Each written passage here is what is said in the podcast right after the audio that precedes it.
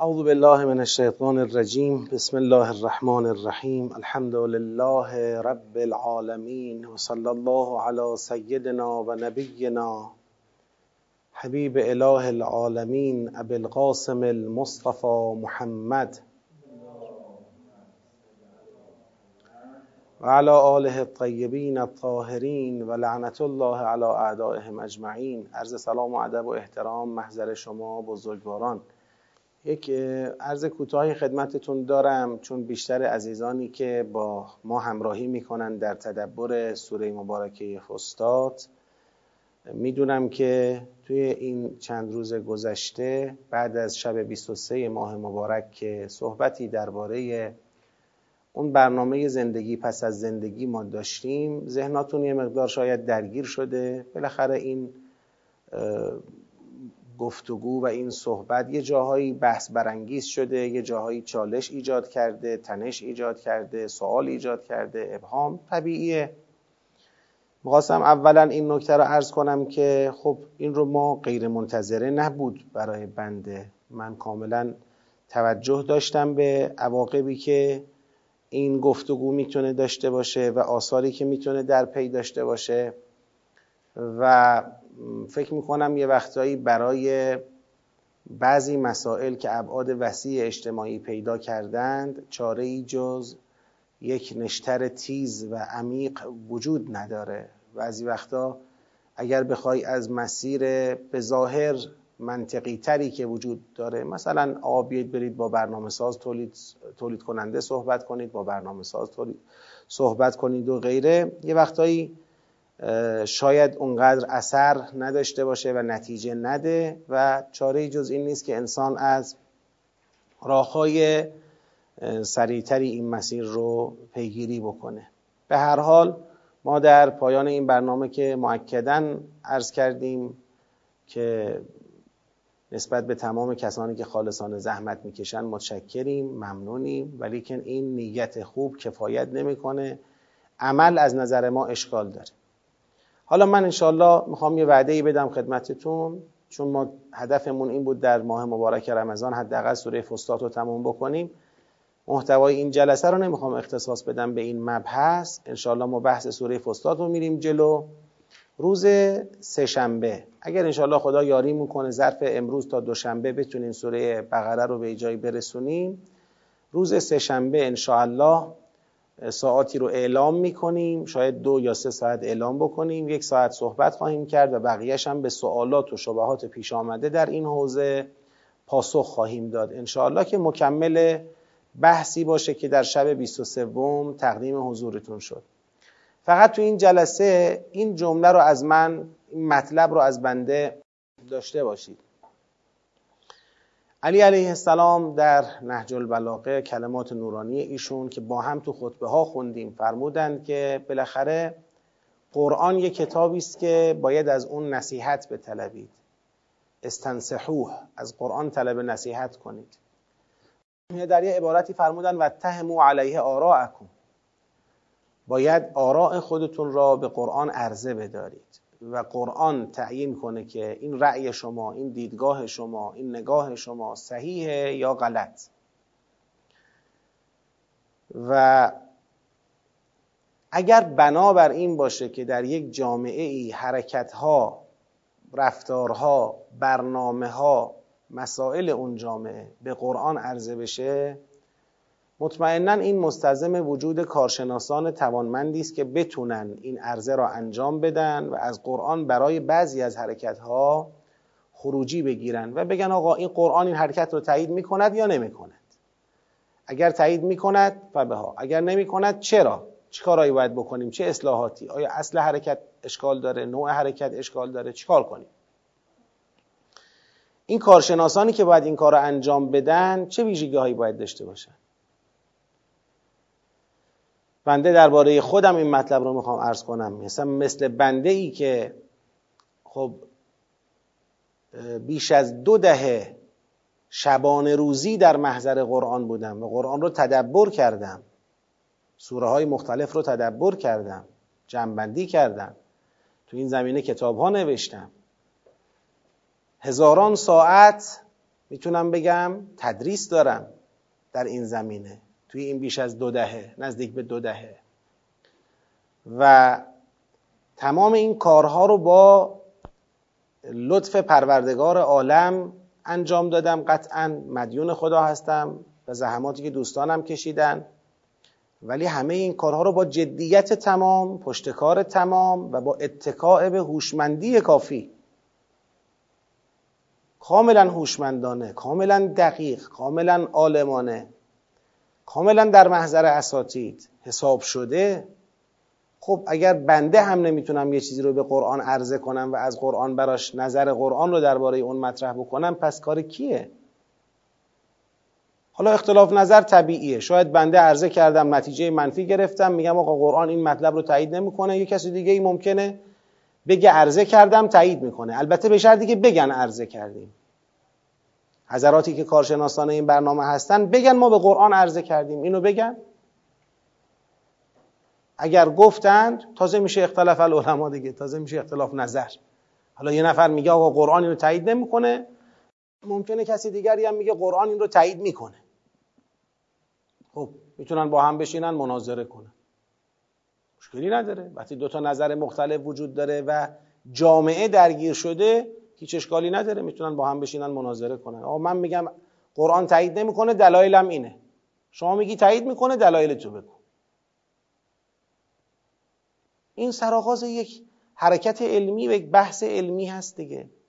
اگر ما نتونیم همین مقدار رو هم تحمل بکنیم که یک کارشناس با تجربه قرآنی حالا خوب نیست آدم درباره خودش اینجوری صحبت بکنه. ولی چون بعضیا توی نوشته هاشون متهم کردن به بیسوادی و نفهمیدن و امثال اینا خطاب به اون عزیزان می‌خوام بگم. اگر بنده بعد از دو دهه کار متمرکز قرآنی اونم بعد از اتمام دروس حوزویم حالا نباید بگم دیگه از نظر اجتهاد حوزوی ما سالهاست تموم کردیم این بحثا رو. اگه بنده هم نمی‌تونم کارشناسی کنم عرضه کنم نظر بدم متکی به قرآن خب پس کار کیه؟ وظیفه منه. من پاسدار قرآنم. حارس قرآنم. وظیفه بنده است. من وظیفه می تکلیف احساس کردم که مردم به خصوص متدبرین من عمدتا دغدغم متدبرین قرآن بود که فکر می کردم دارن یه مقداری تو این مسئله تشخیصشون ممکنه خیلی دقیق نبوده و لازم کمک بهشون بشه. یادشون بیارم بعضی از سوره های قرآن رو و بعضی از مزامین قرآن رو. اگه من از اینا حفاظت نکنم پس چیکارم به چه دردی می‌خورم دیگه؟ یه کرونا اومده عالم و آدم بسیج کردن خودشون و ملت رو از زندگی ساقط کردن که ملت کرونا نگیرن هیچکی در مقابلشون احساس خطر هم به اون معنی نمی‌کنه. از نظر من این اتفاقی که الان داره در جامعه ما میفته از کرونا به مراتب خطرناکتر و بدتره. دین مردم رو داره به خطر میندازه. خب من یه همچین احساسی اگر دارم باوری دارم نباید اینو بگم. نباید مردم هشدار بدم. و آیا منصفانه و صحیحه که در مقابل استدلالهای علمی من فقط مثلا حرف پر بی محتوای توخالی زده بشه و متهم بشن به نظرم خوب نیست. استدلال های بنده رو جواب بدید. من آیه قرآن برای شما خوندم اون آیه رو جواب بدید. بودن کسانی عزیزانی که اومدن تو بحث استناد ما به آیات مناقشاتی مطرح کردن ما انشالله سر فرصت با اینا عالمانه میشینیم بحث می‌کنیم که آقا این مناقشه شما وارده یا نه؟ همون کسانی که اصلا به استدلال من توجهی نکردن. جواب اشکالی رو که من مبتنی به قرآن می‌گیرم با یه اشکال دیگر خودشون میدن. مثلا من میگم فرض کنید راه اطلاع از غیب طبق فلان آیه قرآن رسولان الهی هستند و بعد بنا به فلان دلیل انبیا و ائمه را ملحق می‌کنن به رسولان الهی. بعد اون جواب این رو میاد با سفر با کالبد اختری میده. پس سفر با کالبد اختری چی میشه؟ سفر با کالبد اختری رو برن اونایی که تراشیدن بگن چی میشه. اون یکی میاد نمی‌دونم جواب این رو با چشم برزخی آیت الله فلانی میده. پس اون چی میشه؟ از خودشون بپرسید که آیا اون آقای بزرگواری که چشم برزخی داشت به اون چه که در چشم برزخی خودش می‌دید حجیت و اعتبار و سندیت قائل بود؟ یعنی بر اساس اون میومد به مردم راه و چاه نشون می‌داد؟ علا فرضی که داشت. جواب این آیه را بدید. نه جواب بنده را اینکه مثلا آیه را من نازل نکردم از آسمان وحی خدا فرستاده. من به قرآن تصریح می‌کنم به قرآن استناد می‌کنم میگم قرآن فرموده کسی بمیره بر نمیگرده. شما بگو نه اشتباه می‌کنی طبق اون آیه بر میگرده. من جوابتون میدم. تمام اون مواردی که عزیزانی عالمانه آمدن مناقشه کردن گفتن آقا فلان مورد فلان مورد فلان مورد در قرآن گفته شده آدما بعد از مرگ زنده شدن. خیلی خوب. ما اونا رو جوابش بهشون روشن میدیم. مسئله ای نداره. خیلی شفاف خودمونم وقتی که گفتیم بعد از مرگ انسان بر نمیگرده استثناءاتش رو ذکر کردیم. ولی استثناءاتش به اندازه خود قرآنه. حالا فراتر از ادعای خود قرآن استثناءاتی می‌خواید درست کنید دلیل لازم دارید. بگید بله به غیر از حضرت عیسی که معجزه پیغمبری داشته به غیر از حضرت عزیر به غیر از حضراتی که در قار بودن به غیر از اون چند نفری که حضرت موسی برد برای میقات که اینا همه دلایل معجزه و کرامت که بنده در استثناء همون اول ذکر کردم. به غیر از اینا بگید چی بوده. حالا چون حضرت عیسی مرده زنده می‌کرده پس اینا که الان اومدن میگن ما مردیم زنده شدیم راساسی مردن زنده شدن؟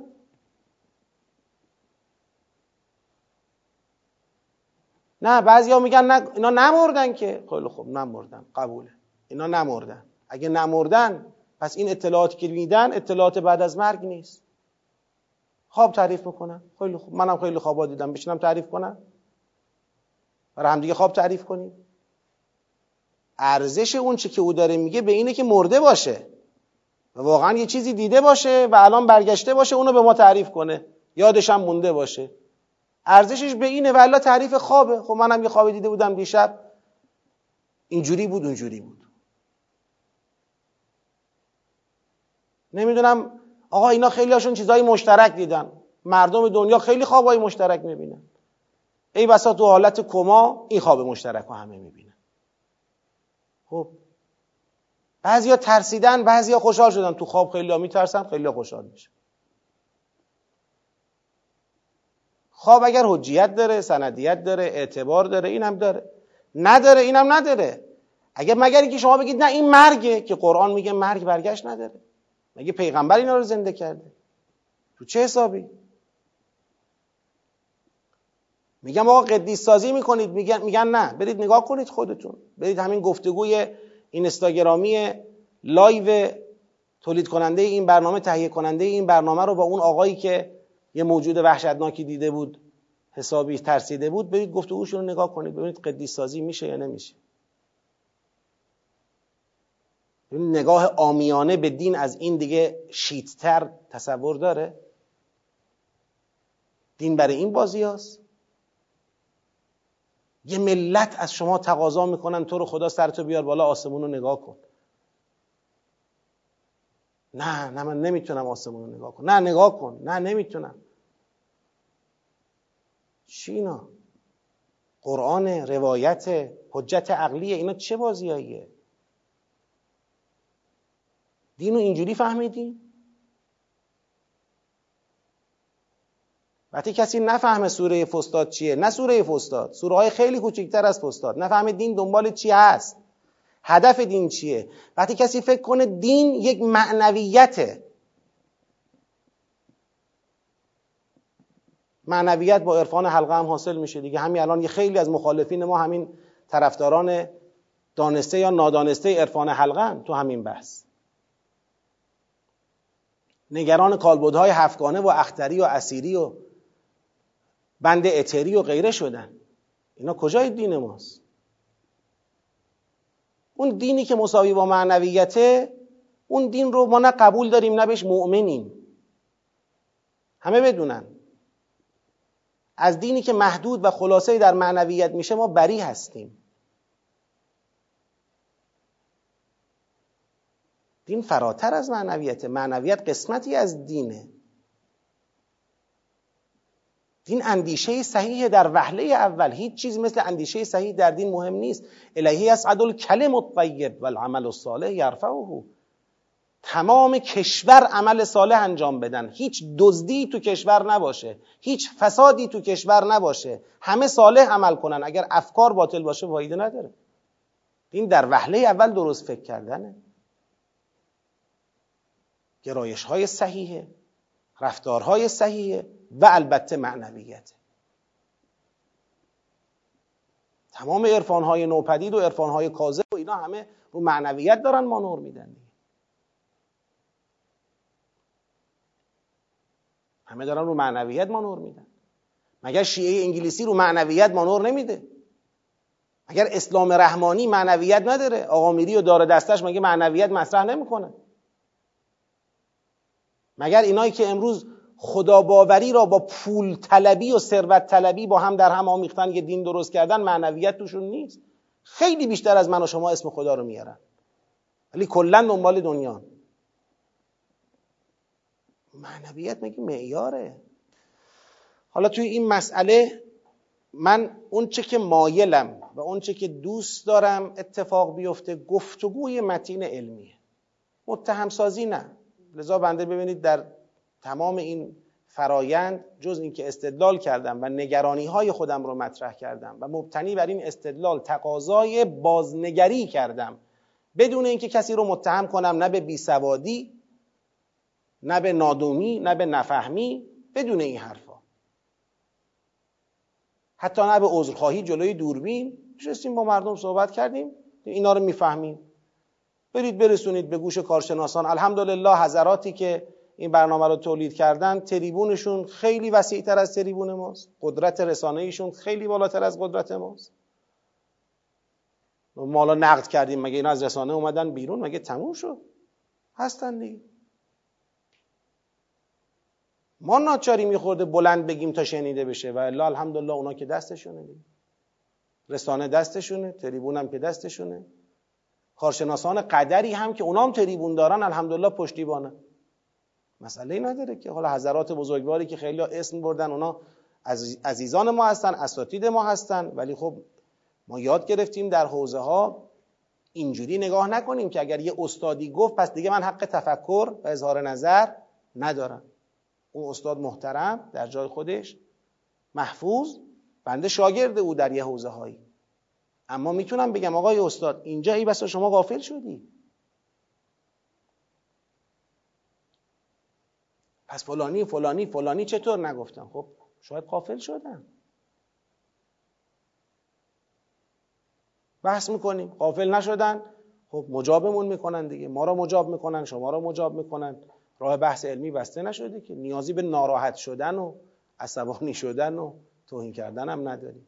خیلی راحت. اگه ماها که در دایره ارزشی ها تلقی میشیم یعنی هممون دنبال ارزش های اسلامیم اهداف اسلامیم ماها نتونیم با هم یه گفتمان صحیح داشته باشیم دیگه هیچی دیگه.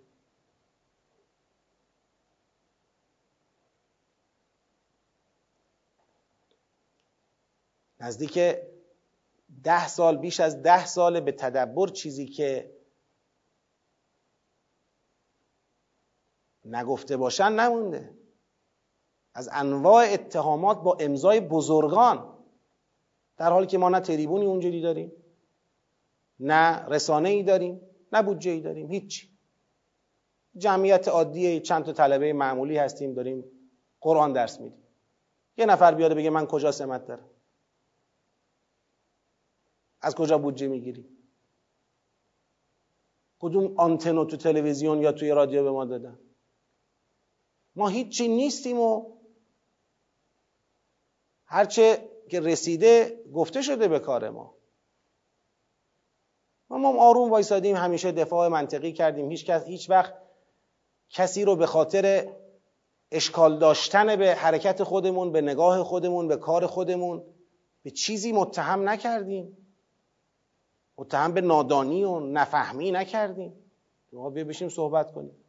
همیشه گفتیم ما آماده گفتگوییم. آماده پاسخ به اشکالاتمون هستیم.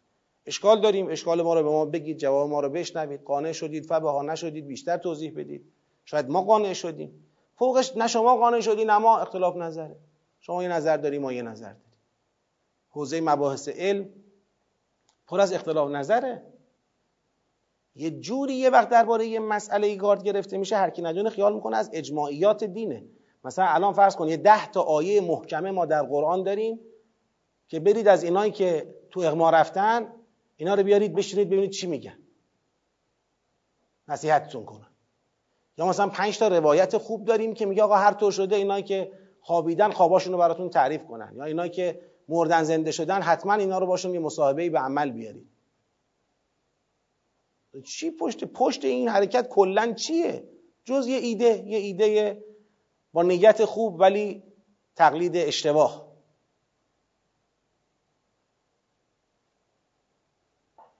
نظرم می‌رسه خیلی مسئله روشنه. ما که قرآن میگیم آماده, آماده هستیم اشکالاتمون رو بشنویم با هم صحبت بکنیم. قرآن کلام خداست. یک نفر ندیدم غیر از اون یه استاد بزرگواری که نقدی مطرح کرده عالمانه است یک نفر دیگه ندیدم نقد عالمانه. فقط می‌خوان اشکال در واقع جواب ما را با مطرح کردن اشکال دیگر از اندیشه خودشون و رفتار خودشون بدن. خب من به اونم اشکال دارم. خواهر من برادر من. شما بیا پاسخ آیه قرآن رو بده. اگه پاسخ آیه قرآن رو نداشتی فکر کن. به خودت فرصت اندیشیدن بده. من می‌خوام یک عهد متدبرانه را یادآوری کنم از کلام علی علیه السلام. قراره با قرآن خودمون رو تنظیم کنیم. به بنده می‌خواد کسی منو می‌خواد جواب بده قانعم بکنه بیاد منو تو قرآن مجاب بکنه. من اینو دوست دارم. بیاد بگی اینها ببینم من کدوم طرفش رو ندیده بودم متوجه میشم میگم اشتباه کرده بودم. حق با شماست. خدا دوست دارد که شما این دست علوم رو از غیر پیامبران هم بگیرید.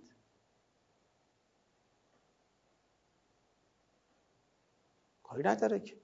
بحث قرآنی کاری نداره. اگه سواد قرآن ندارید پس لطفا تو این مبحث دخالت نکنید. وارد نشید. دوست نداشتید اشکال نداره نپذیرید.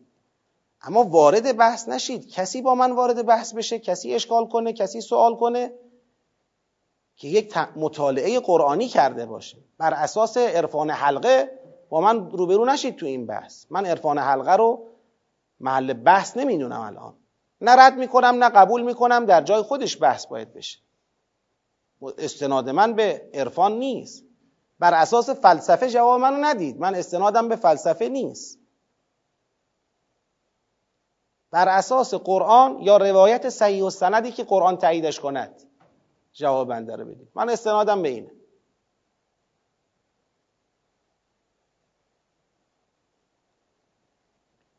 خیلی اما سوره مبارکه فستاد بحث ما رسید به کجا؟ بحث ما رسید به سیاق اول و دوم فصل نه رو گفتیم. سیاق اول فصل نه چی بود؟ مقاوم سازی مؤمنان بود و جلوگیری از لغزش آنان در فضای تلاش کافران دنیاگرا برای ایجاد تزلزل در جامعه ایمانی. سیاق دوم این فصل چه بود؟ واجب کردن قتال بر مؤمنان و ملتزم ساختن آنان به امر قتال. پس مقاومت سیاق یک بود قتال سیاق دو بود. خیلی خوب. گفتیم فصل ده در اسناع فصل نه شروع میشه. این فصل میانی فصل دهمه که در دل فصل نهم قرار داره. کل فصل دهم مباحثش چیاست؟ گفتیم دیگه اینا رو نمی‌خوایم تطبیق بدیم فقط عنوانها رو میگیم و جنبندی می‌کنیم. مبحث اولش که سیاق سی و شش دستور به اعتزال از زنان در دوران محیز همراه با ترغیب به فرزندآوری. یه بحثی بود در حوزه حقوق خانم ها سیاق دومش که سی و هفت دویست و بیست و چار تا دویست و بیست و هفت نهی از سوگند به خدا برای ترک بر و تقوا و اصلاح و بیان حکم ایلا. ایلا یه نوع قسمی بود که مردی قسم یاد می‌کرد از زنش کنارگیری کند یعنی خدا را پیش کشیده برای ترک بر برای ترک تقوا برای ترک اصلاح. خدا را پیش کشیده برای فساد در تعامل با همسر. خدا را سپر فساد تعامل با همسر کرده. این ایلا بود. از اینم نهی کرد. پس از نزدیک شدن در دوره محیز نهی کرد. از ایلا نهی کرد. سیاق 38 228 تا 233 تبیین احکام طلاق رجعی بود. اگر خواستید زنی رو طلاق بدید طلاق رجعی احکامش اینه. سیاق 39 از آیه 234 تا 235 تبیین احکام عده زنانی که همسرانشان فوت کند. عده وفات که ملحق به همون بحث طلاق میشه. سیاق چهل دیویست سی و شش تا دیویست و چهل و دو چه بود؟ احکام تمتیع و مهریه و وسیعت مال بود. تمتیع و مهریه و وسیعت مال حقوق مالی زنان با تاکید بر شرایط طلاق یا وفات همسر. خب کل اینا رو من یه جنبندی بکنم. دستور به اعتزال از زنان در دوران مهیز حقوق زنانه. نهی از سوگند به خدا برای ترک بر و تقوا و اصلاح و بیان حکم ایلا باز خروجی گرفته در حقوق زنان. تبیین احکام طلاق رجعی باز حراست و حمایت از زنانه. تبیین احکام عده زنانی که همسرشان فوت کند بیان یک قانون برای حفظ حریم زن بعد از فوت همسره. احکام تمتیع و مهریه و وصیت مال باز ناظر به همسرانه که یا مطلقه شدن یا همسرشون فوت کرد پس همه این پنجتا سیاق در حقیقت دارد احکام زناشویی را و طلاق را بیان می‌کنه با رویکرد حمایت از حقوق زنان. احکام زناشویی و طلاق با رویکرد حمایت از زنان. دنبال چیه؟ اون مطلبی که عرض کردیم این فصل میانیه درست بعد از این سیاق سوم فصل چندم میاد؟ نهم. که اون سیاق سه فصل نه چی بود؟ قتال بود. بحث قتال میاد. این وسط بحث قتال اومده تا چی بشه؟ این سوالی بود که ما گفتیم باید جواب بدیم تو جنبندی این فصل. من جوابشو می‌خوام از یسالونکه های آخر سیاق دوی فصل نه بگیرم. آخر سیاق دوی فصل نه این بود یسالونک عن الخمر و المیسر یسالونک مازا ینفقون یسالونک عن الیتاما. اینا برای چی بود اون یسالونک های آخر سیاق دو در فصل نه؟ برای چی بود؟ برای ملتزم ساختن مردم به فرهنگ قتال با همون دست فرمون یسالونک ها این فصل شروع شد. فصل ده شروع شد. فصل ده چیه بازم؟ یسالونک عن المحیض یعنی با همون دست فرمون یسالونک ها شروع شد. خب یسالونک های آخر سیاق دو در فصل نهم هدفش چه بود؟ ملتزم ساختن به فرهنگ قتال بود. آقا این دور از مباحث که در حوزه حقوق زنانه این برای چی داره اینجا میاد؟ و وقتی تمام شد تازه دو مرتبه بحث قتال ادامه پیدا می‌کنه. اونم نه با اسلوب شروع با اسلوب ادامه. علم تر الی الذین خرجوا من دیارهم و هم الوف حذر الموت.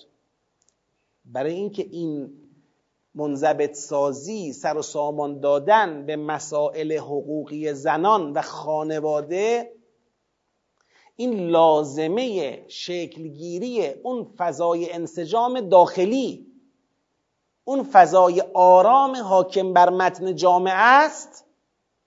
در چنین جامعه منضبط آرامی که حقوق خود مردان و زنان مؤمن حفظ میشه و به خصوص از زنان حمایت میشه بله این جامعه می‌تونه اون اقتدار لازم را در مقابل دشمن تو بحث قتال از خودش به خرج بده. آقا این رو چه حسابی میگید؟ گفتیم رو این حساب میگیم که فعل قرآن حجته. ما در واقع داریم به این سوال پاسخ میدیم که چرا مباحث حقوق زنان را آوردی تو دل قتال گنجوندی؟ تو دل مقاومت و قتال. مقاومت. کتب علیکم القتال و بازم قتال. این وسط آوردی مباحث حقوق زنان را. نه شروع مستقلی دارد. نه قتالی که بعدش میاد شروع مستقلی دارد. همه اینا رو زیل یه دونه یا آیه الذین آمنوی اول آوردی که ادخلوا فی السلم کافه. انزللتم پس معلومه که مسائل خانواده می‌خواد اون آرامش امنیت انسجام داخلی. همونی که حالا تعبیر یکم تبلیغاتیه ولی اشکال نداره شنیدنش. از دامن زن مرد به معراج می‌رود خانواده باید آروم باشه.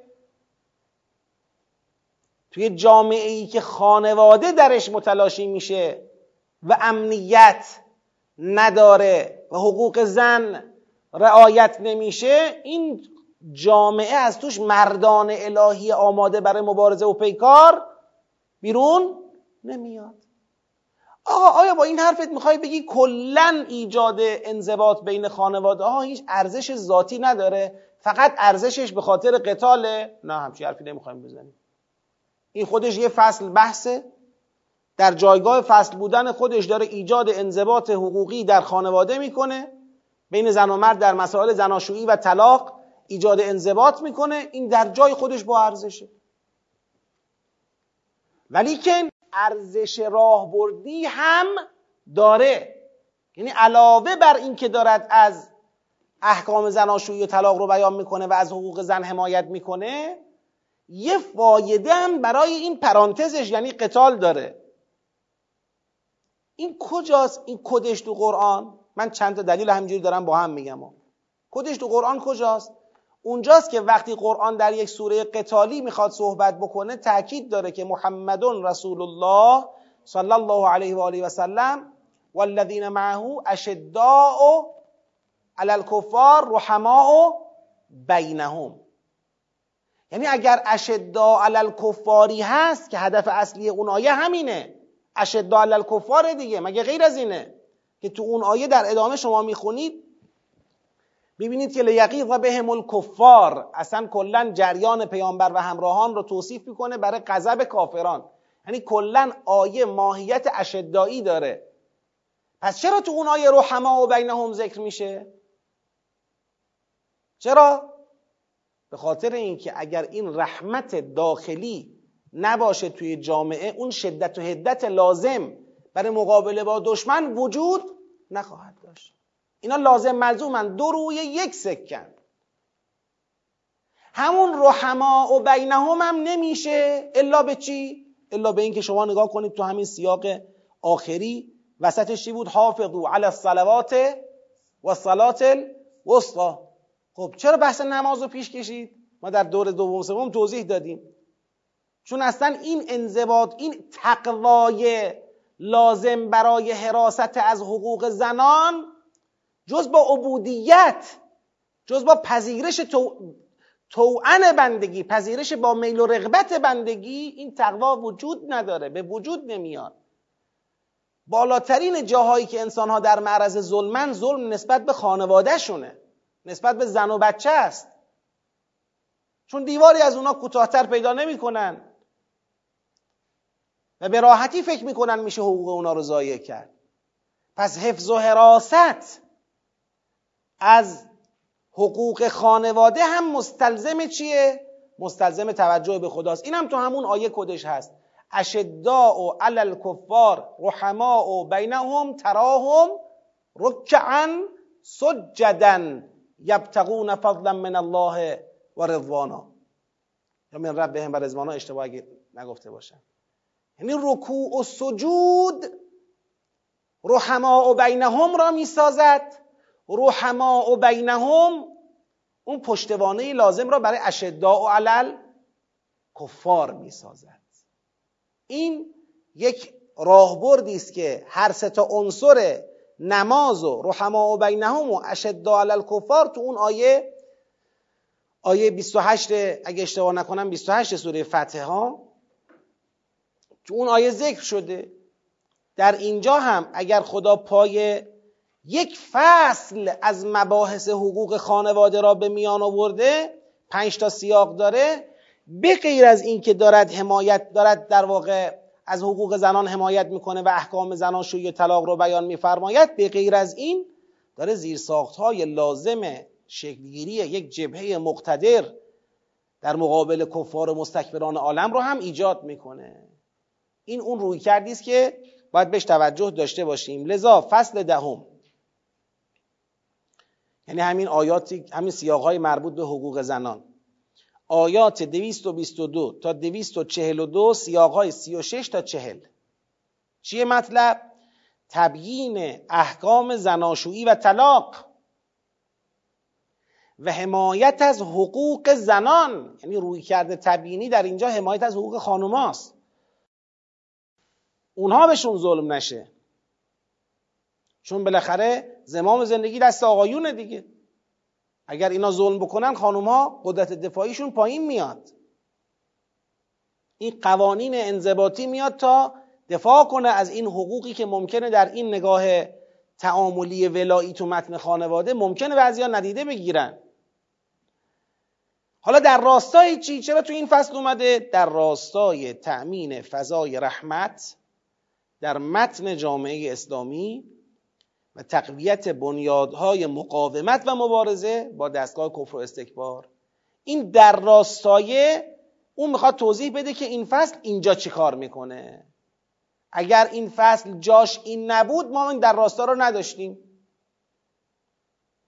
ولی این فصل زیل یا ایها الذین آمنوی طراحی شده و با دست فرمون یسالونکی آغاز شده که بحث در اون بحث از مقاومت و مبارزه بوده. لذا این فصل که تمام میشه سیاق چهل و یکم رو داریم که سیاق چهل و یکم سیاق سوم از فصل نهمه که با این سیاق چهل و یک فصل نه چی میشه؟ تمام میشه. حالا سیاق چهل و یک رو با هم سریع بخونیم. اینا رو ما به تفصیل و در واقع توضیح خیلی هم دیگه بعید العهد نیستیم راجع به اینا. خیلی بعید العهد نیستیم. خیلی سریعتر می‌تونیم رد بشیم چون توضیحاتش به تازگی داده شده. الم تر الى الذين خرجوا من ديارهم وهم الوف حذر الموت فقال لهم الله موتوا توجه کردی به اینایی که از دیارشون خارج شدن. هزار هزار از ترس مرگ. آقا این مرگ وبا نبود سل نبود. این مرگ مرگ ناشی از قتال بود. ترسیدند مبارزه کنند بمیرند. چه شد؟ آیا اینا فرار کردند زنده موندند؟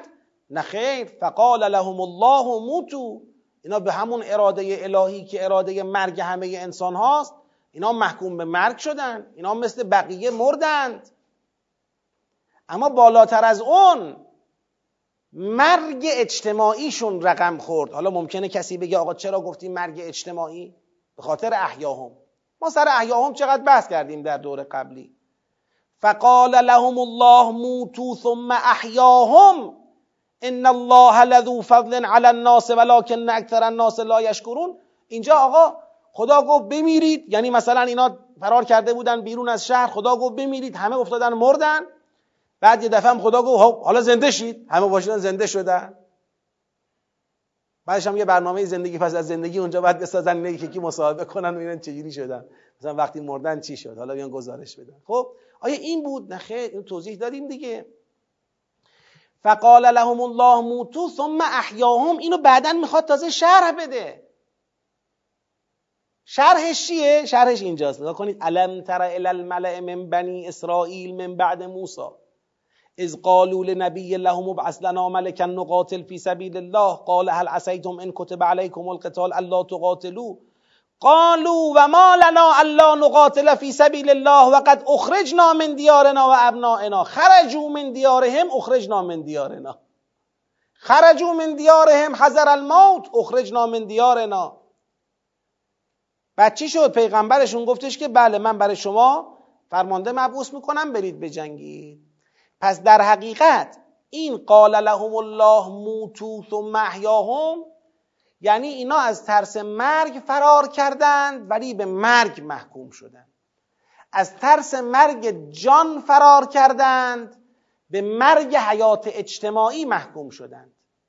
اما همین جماعت مرده که وطن دادند تا جان نگه دارند و در حقیقت مردند این جماعت خدا احیاءشون کرد. چرا که خدا دارای فضیلت مردم است. مردم شکرشو به جا نمیارن ولی خدا با فضیلته. حالا اینجا تو ذهن منه خدا اینا رو احیا کرد. یعنی چی کار کرد؟ یعنی چی بهشون گفت؟ خدا میگه حالا قصه اینا رو برات میگم. فعلا بذار به تو هم همون حرفو بزنم. و قاتلو فی سبیل الله. لذا اینایی که این خروج را خروج ناشی از وبا سل و اون مردن را مردن معمولی در نظر گرفتند اینا باید توضیح بدن اینجا و قاتلو فی سبیل الله چیه. عطفم داره. حالا که دیدی این گروهی را که اینجوری بودن پس شما هم قاتلو فی سبیل الله. قاتلو فی سبیل الله که چی؟ که وبا نگیرین. قاتلو فی سبیل الله که سل نگیرین. که چی بشه قاتلو فی سبیل الله که مثل اونا به حیا به مرگ اجتماعی محکوم نشید. اونا مردند و بعد زنده شدند با دستور قتال زنده شدند. آقا اینی که شما میگی یکم از ظاهر فراتر ظاهر اینجوری نیست. ما تو قرآن تصریح داریم در حوزه حیات و موت به معنویش. تصریح یعنی این برداشت بنده نیست. در سوره مبارکه یاسین نمیفرماد لینذر من کان حیا و یحق القول علی کافرین یعنی حی را در مقابل چی قرار میده؟ کافرین. یا ما انت به مسمع من فی القبور. یا تسمع الموتا داریم فکر کنم اگه اشتباه نکنم یه جای دیگه. یه جای دیگه. ما انت به مسمع من فی القبور. من فی القبور یعنی مرده ها. یعنی منظورشون یک پیغمبر واقعا می‌خواست مرده هایی که تو خاکن حرفشو بشنون یا خدا می‌خواست بگه اینایی که الان جلوی تو دارن میرن میان به منزله کیان؟ من فی القبورن. به منزله مرده هان تسمع الموتا هم داریم. بگرد پیدا کن دیگه. تسمع الموتا رو یه نفر بگرده پیدا کن. خب اگه اشتباه نکنم. اف انت فکر کنم تسمع الموتا نه همچین تعبیری فکر می‌کنم. آه؟ سوره روم آیه 52 بخون. فانك لا تسمع الموتى ولا تسمع الصم الدعاء. صم موتا. پس تو قرآن حیات و مرگ دقیقا به همین معنی فکری فرهنگیش به کار رفته. پس ظاهره. وضع الفاظ برای ارواح معانی دیگه. قرار نیست فقط مصداق ظاهری حیات و مصداق ظاهری ممات. اگر یه جایی ما قرینه داریم که موت و حیات معنوی است می‌تونیم به اون قرینه استناد بکنیم و بگیم موت و حیات معنوی است. نه اینکه یه قسم برای اینجا بتراشیم بله فلان پیغمبر داشت و فلان جا می‌رفتید او یه شهر آدم مردن. نگو اینا اون جماعتی بودن که تو شهرشون وبا اومده بود گفتن چه کنیم؟ سل اومده بود نمی‌دونم چی اومده بود. پاشدن از شهرشون رفتن یه جای دیگه دیدن یه شهری خالیه. نگو مردم اون شهرم وبا گرفتن از وبا رفتن. اینا نمی‌دونستن. رفتن تو شهر اونا اینا هم وبا گرفتن. همه یه دفعه مردن. خیابونا پر جنازه ها اسکلت شدن. بعد سالها بعد یه پیغمبری از اونجا رد می‌شد دید آ چقدر جنازه چقدر استخون. گفت خدا حیف نی. حیف نی این همه آدم مرده اینجا. مثل اینکه مثلا آخه حیف نیست یعنی چی؟ خب چیکار کنم؟ گفت این زندهشون کن برات بندگی کنن. گفت پیشنهاد بدی هم نیست. خب یالا زنده شید زنده شدن برای خدا بندگی کردن. حالا وقاتلو فی سبیل الله. برید در راه خدا بجنگید. انفقو منزل لذی یغرز الله قرضا حسنا. برید به خدا جانتون رو مالتون رو قرض بدید. نمی‌دونم. می‌دونم آه. نمی‌دونم از این گرایش های اینطوری در فهم قرآن چی بگم. و قاتلوا فی سبیل الله واعلموا ان الله سمیع علیم.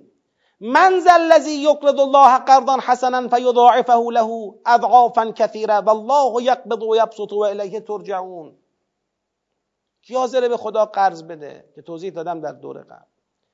این قاتلو و قرض آمد اون علم تره الذین خرجو را تفسیر کرد که اون قال لهم الله موتو ثم احیاهم ثم احیاهم به امر القتال. و به امر قرض الحسنه قرض الحسنه جان اینجا مراده. جان و مال برای برپایی قتال. مثل اونی که سوره حدید میگه. این اونه. خب. حالا ما اینجا بگیم خدایا دست در نکنه. خیلی خوب بود استفاده کردیم. ولی اون الذین خرجوا من دیارهم که فرمودی یا نفهمیدیم چی شد. چی جوری قال لهم الله موتو ثم احیاهم. اون چی بود قصهش میگه ها. علم تره فقط آیاتشو می‌خونم بعدا برید دیگه خودتون از روی قرآن از روی توضیحات قبلی بنده تطبیق بدید. چون اینا رو دیگه مفصل توضیح دادم و طولم می‌کشه. علم تر الى الملأ من بنی اسرائیل من بعد موسی؟ ندیدی اون گروه را بعد از بنی اسرائیل بعد از موسی علیه السلام؟ از قالوا لنبی الله مبعث لنا ملکن.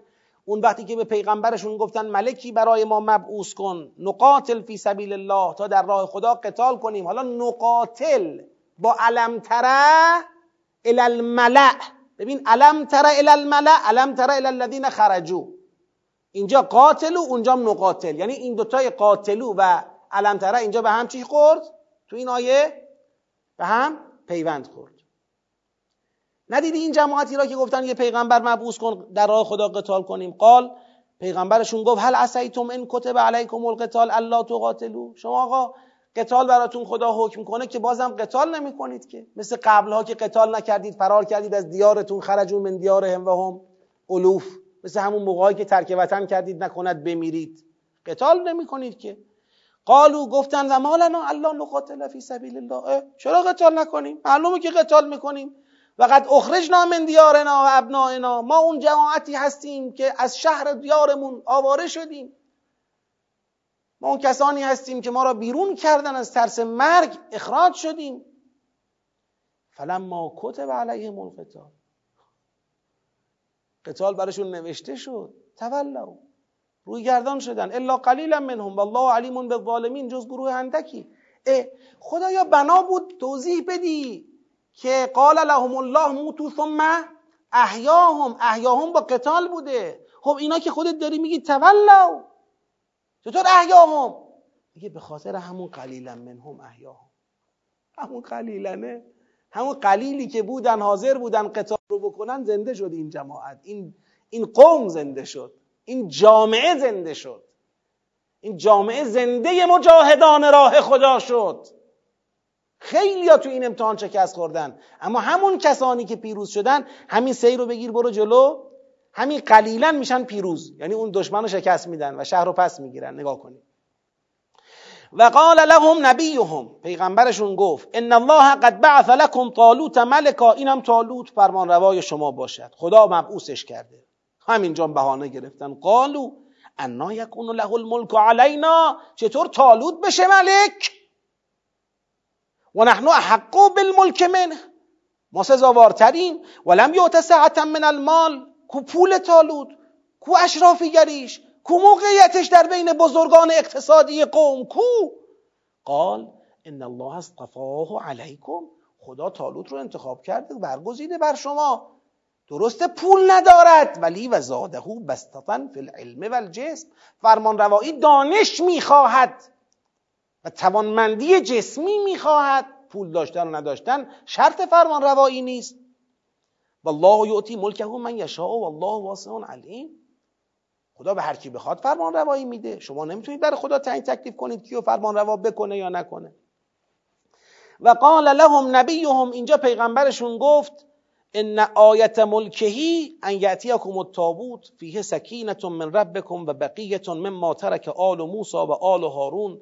تحمله الملائکه ان فی ذلک لآیه لکم ان کنتم مؤمنین. اینم نشانه حقانیت فرمانروایی طالوت اون تابوت اون صندوقی که موسی علیه السلام در اون حمل شده بود و یادگارهای دورای دوره رسالت او در اون صندوق نگهداری می‌شد و اون از بین بنی اسرائیل رفته بود به خاطر تخلفاتشون. بیاد اینم تابوت. ملائکه هم کردن اون تابوت رو برگردوندن برای بنی اسرائیل آوردن و شد نشانه ملک طالوت.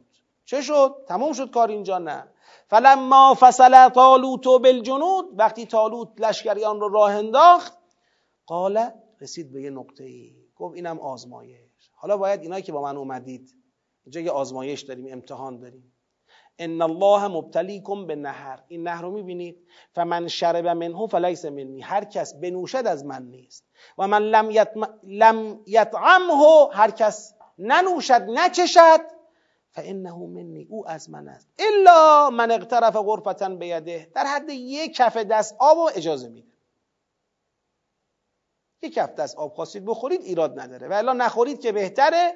اونی هم که بخوره دیگه اصلا معلومه تشنه هم بودن خسته هم بودن. امتحانه دیگه. باید تشنت باشه این امتحان بشه امتحان. فشربوا منه الا قلیلا. این قلیلا اونجاست. تولوا الا قلیلا. شربوا منه الا قلیلا منهم. فلما جاوزه هو والذین آمنوا معه همه رفتن. ولی در حقیقت کیا از این امتحان عبور کردن؟ تالوت و مؤمنان همراه او. اینو در دور قبل مفصل توضیح دادم. قالو اون وقت اونایی که رفتن با تالوت ولی چون آب خورده بودن در حقیقت دیگه همراه بگید. نبودن. وقتی رسیدن فلما بله فلما بله هو والذین آمنوا معه قالوا لا طاقت لنا اليوم بجالوت و جنوده. همون جماعتی که نوشیده بودند گفتن ما امروز نمی‌تونیم در مقابل جالوت و لشکریانش بیستیم. و اونایی که تو اون امتحان پیروز شده بودند و قال الذين يظنون انهم ملاق الله کم من فئه قلیله غلبت فئه كثيره باذن الله والله مع الصابرین. اونا گفتن اما نه. جمعیت کمی که خدا یاریش کند بر کثیر هم پیروز می شود ولما برزو لجالوت و جنودهی قالوا ربنا. وقتی رفتن در مقابل این مؤمنان اینطوری گفتن افرق علینا صبرا و ثبت اقدامنا و انصرنا علی القوم الکافرین. خدا صبرمون بده قدم هامونو محکم کن بتونیم بزنیم. خلاصه فرق کفر رو اینجا بشکافیم. چی شد؟ فهزموهم به ازن الله. به ازن الله شکست دادن دشمن رو. همین جماعت قلیل. و قتل داوود و جالوت. داوود اون جوان رشید تو این لشکر زد جالوت او کشت. و آتاه الله الملک و الحکمه و علمه مما یشا. خدا به او حکم داد ملک داد حکمت داد.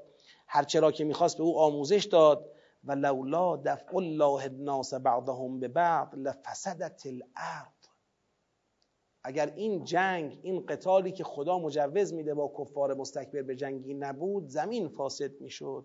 ولکن الله ذو فضل علی العالمین. تلک, آی... تلک آیات الله نتلوها علیک بالحق. و انک لمن المرسلین. پیغمبر شنید این آیات را؟ حالا ببینید این سیاق را عطف کنید به کجا؟ به سیاق اول و دوم فصل نهم. یا ایها الذین آمنوا ادخلوا فی السلم کافه فان زللتم من بعد ایمان کن. سل بنی اسرائیل. چجور آیت خود آیه بینه را تبدیل کردن؟ چه شد؟ کان الناس امتا واحده فبعث الله النبیین مبشرین و منذرین. چرا؟ بگید. چرا خدا پیغمبران رو مبعوث کرد؟ لیحکم بینهم فی مختلفو فی تا بین مردم حکم کنن در اختلافی که کرده بودن. اون اختلاف چی بود؟ گفتیم طبقاتی. پیغمبران میمون از بین ببرن. بعد چه شد عملا؟ مردم درباره کی اختلاف کردن؟ خوده پیغمبران. لذا جنگ درست شد. لذا لقد ارسلنا رسولنا بالبینات و انزلنا معهم الکتاب و المیزان لیقوم الناس بالقسط. وقتی که مردم تمکین نکردن اختلاف درباره خود انبیا کردن انزلنا الحدید. جنگ درست شد. جنگ مشروع شد. قرار نبود ما به خودمون اجازه جنگ بدیم ولی جنگ مشروع شد. لذا ببینید اینجا تلك الرسل فضلنا بعضهم على بعض. منهم من كلم الله ورفع بعضهم درجات. وآتينا عيسى ابن مريم البينات وأيدناه بروح القدس. ولو شاء الله ما اقتتل الذين من بعدهم من بعد ما جاءتهم البينات. آیه امیری یاد میاد تو اون آیه؟ چی فرمود درباره اون اختلاف؟ و مختلف فیه. بعد از اینکه گفت لیحکم بینهم فی مختلفو فیه و مختلف فیه الا الذین اوتوه من بعد ما جاعتهم البینا این در واقع در فصل جمع می‌کنه. میفرماید اگر خدا خواسته بود اینا با هم دیگه بعد از اینکه بینات آمده بود قتال بگید. نمی کردند ولکن اختلفو ولی چون اختلاف کردن این اختلاف کدوم اختلافه؟ این اختلاف بین مؤمنان و غیر مؤمنان بعد از اینکه پیامبران آمدن اختلاف طبقاتی رو برطرف کنن. اگر اختلاف نمی کردن نیاز به قتالم؟ بگید. نبود. اگه پیغمبران رو قبول می‌کردن دیگه نیاز نبود بگیم برید کتب علیکم القتال. دیگه نیاز نبود بگیم علم تر الذین خرجوا من دیارهم الوف بعد بگیم و قاتلوا. من ذا الذی یقرض الله قرضا حسنا. هزموهم به اذن الله. دیگه نیازی به این چیزا نبود. ولی چه کنیم که ولکن اختلفو اختلاف کردن و منهم من آمن و منهم من کفر. ولو شاء الله مقتتلو بازم میگم اگر خدا خواسته بود می‌تونست کاری کنه که اساسا اختلافی نه طبقاتی پیش بیاد نه دیگه بین مؤمن و غیر مؤمن درباره انبیا پیش بیاد. و هیچ وقت هم قتالی در نگیرد. ولکن الله یفعل ما یرید. ولی کسی نمی‌تونه برای خدا تعیین تکلیف کنه. یعنی خدا تصمیم نداره به زور عدالت حاکم کند. تمام! حالا که 1400 سال از اسلام گذشته 14 هزار سال بگذره. 140 هزار سال بگذره. یک میلیون و 400 هزار سال. هر چند صد میلیون سال می‌خواد بگذره بگذره. خدا اراده نکرده که عدالت را قهری و به زور اجرا کند. خدا برای برچیدن بیعدالتی پیغمبر مبعوث کرده. درباره پیغمبران اختلاف درست شده. پس حالا دیگه برای برچیدن اختلاف طبقاتی راهی جز جنگیدن مؤمنان به پیغمبران با کافران به پیغمبران نیست. قتال تنها راه تحقق عدالت در جهانه. آقا ما می‌خوایم صلح در دنیا حاکم باشد. بخواهید خدا نمی‌خواهد. لکن الله یفعل ما یرید. خدا نمی‌خواد. خدا اگه می‌خواست می‌تونست کاری کنه همین صلحی باشه. هیچ امتحانی اینجا شکل نگیره.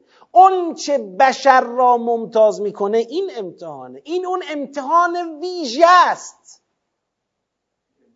این اون امتحان بعد از امتحانه اون امتحان خاصه که بتونی پای رکاب انبیا وایسی با مستکبران بجنگی. آقا اول دین رو عرضه کنیم بعد بجنگیم. بله عرضه کنیم بعد بجنگیم. حرفی تو این نیست. اگر دین رو قبول کردن که ما مسئله ای با کسی نداریم. اما اگر دین رو قبول نکردن چی؟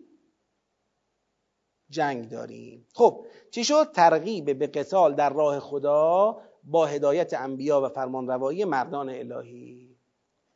که اون بحث تالوت و داوود و اینا اینجا اومد برای همه این نکتهش اینجا بود. قتال در راه خدا زامن حیات یک جامعه و رهایی از ذلت است. خب عزیزان این فصل رو جمع کنم من. این فصل جاری کلا سه تا سیاق داره. که سیاق... کل فصل نهم کجا بود؟ بعد از سیاق دوم بود. یعنی نگاه کنید مقاوم سازی سیاق اول بود. واجب کردن قتال سیاق دوم بود. بعد فصل نهم آمد که فصل دهم فصل دهم آمد که فصل مربوط به حقوق زنان و حمایت از اونها بود. بعد این سیاق اومد ترغیب به قتال در راه خدا. حالا مقاومت قتال فرهنگسازی قتال همه رو با هم اگر بخوایم در فصل جمع کنیم حالا اگر لازم بود فردا با سوالات شما من توضیحات بیشتر میدم فصل دهم ما این خواهد شد. آیات 208 تا 253 فصل دهه سیاق های 34 تا 41 اون وسط دیگه فصل هم داریم دیگه. فصل اون وسط معترض است. این فصل دهه. این فصل نهه. فصل ده اون فصل زنان بود که وسط فصل نهه. فصل نهم رو شروع کرده بودیم. دو سیاقش مقاومت و قتال بود. سپس فصل دهم شروع شد. قبل از اینکه فصل نهم تموم بشه. فصل دهم درباره زنان بود تمام شد. حالا سیاق آخر فصل نهم اومده. فصل نهم رو داریم؟ اینجا من بعد بنویسم فصل نهم. اینجا نوشتم فصل دهم. آره این اشتباه منه. ترسیم فرهنگ مقاومت و قتال به رهبری مردان الهی. مقاومت سیاق یکشه قتال سیاق دو و سه شه. رهبری مردان الهی فقط تو سیاق سه داشتیم. در برابر دستگاه کفر و استکبار اونجایی که بحث تو سیاق یک که مشخص کرد زین للذین کفروا الحیات الدنیا و یسخرون من الذین آمنو کان الناس امتا واحده که بعد اون بعث الله النبیین تا اختلاف طبقاتی رو از بین ببرن. برای رسیدن امت به حیات اجتماعی اینکه امت به حیات اجتماعی برسه در واقع همین در سیاق سوم خودشو نشون داد. قال لهم الله موتو ثم احیاهم. آقا این وسط سیاق اون فصل مربوط به بانوان توی فصل نهم هیچ حضوری نداره تو جنبندیش. چرا حضور داره؟ ترسیم فرهنگ مقاومت و قتال اونو ما تو همین می‌بینیم. یعنی میگیم اون بحثای حقوقی خانواده در نگاه راهبردی سوره مبارکه فستاد جایگاهش اینه. هرچند که در نگاه استقلالی داره حقوق زن را در جامعه چه می‌کنه؟ تعمین می‌کنه. اما در نگاه راهبردی داره جامعه را به آرامش، انضباط، انسجام، رحمت و مودتی میرساند که بتونه بر پایه اون این جریان قتال با کفار و دشمنان دین را جلو ببره تا عدالت. تا بر پایه عدالت همون حیات اجتماعی. خیلی خوب. حالا این فصل نهم فعلا تمام. اگر توضیحی ابهامی چیزی باشه من در آینده در خدمتتون هستم. بازم ما در پایان هم دیر کردیم. عذر می‌خوام. فقط یه نکته ای رو اضافه کنم که انشاءالله توی جلسات بعدی به اینم دقت کنید. آیات انفاق و ربا و تداین رو هم من تطبیق دقیق نمیدم. این از الان بدونن همه. ما دیگه اینا رو تطبیقاتشو دادیم. من آیات اول رو مجبور بودم تطبیق بدم چون خیلی بعید العهد شده بودیم. یعنی فاصله زیادی از ما و آیات اول به وجود آمده بود. باید دونه دونه میخوندم. حداقل یه معنای نیمه توضیحی می‌دادم. اما توی این باقی مانده آیه رو می‌خونیم معناشو میگیم نکته خاصی داشته باشه ذکر می‌کنیم. دیگه توضیحات نمیدیم. لذا کسانی که احتیاج دارن مباحث مربوط به مباحث مربوط به در واقع فصل بعدی رو فصل انفاق. و فصل بعدیمون کلا فصل اقتصادیه. انفاق. ربای تداین. تا سرفصل داره. انفاق. ربا تداین. زیل انفاق کلی مراحل ما طی کردیم. انواع انفاق توضیحاتی که خدا داد. زیل ربا همچنین تداین هم همچنین. اینا رو دیگه انشالله سیاقاش رو با سرعت طی می‌کنیم و جنبندی فصل آخر رو فردا داریم انشاءالله. اگه فردا توفیق پیدا کنیم حالا فصل آخرمون و سیاق پایانی که در واقع خاتمه کل سوره است جنبندیاش انجام بشه دیگه ما روز دوشنبه روز جنبندی کل خواهد بود. یعنی کل سوره فستاد رو بتونیم در یک نگاه مرور کنیم و هدف سوره فستاد رو یه بررسی بکنیم انشالله و روز پایانی ما. امروز جلسه چندمه؟ 87 بله 88 89 انشالله تا قبل از 90 تمومیم خواست خدا. خب همه شما رو به خدای بزرگ میسپارم تو این شبها حتما ما رو از دعای خیرتون فراموش نکنید و در حقیقت با سوره مبارکه فستاد هم بیشتر معنوس باشید تا در این جنبندی پایانی. انشالله سهم و بهره بیشتری از معارف این سوره نصیب ما و شما بشه انشاءالله. و السلام علیکم و رحمت الله و برکاته.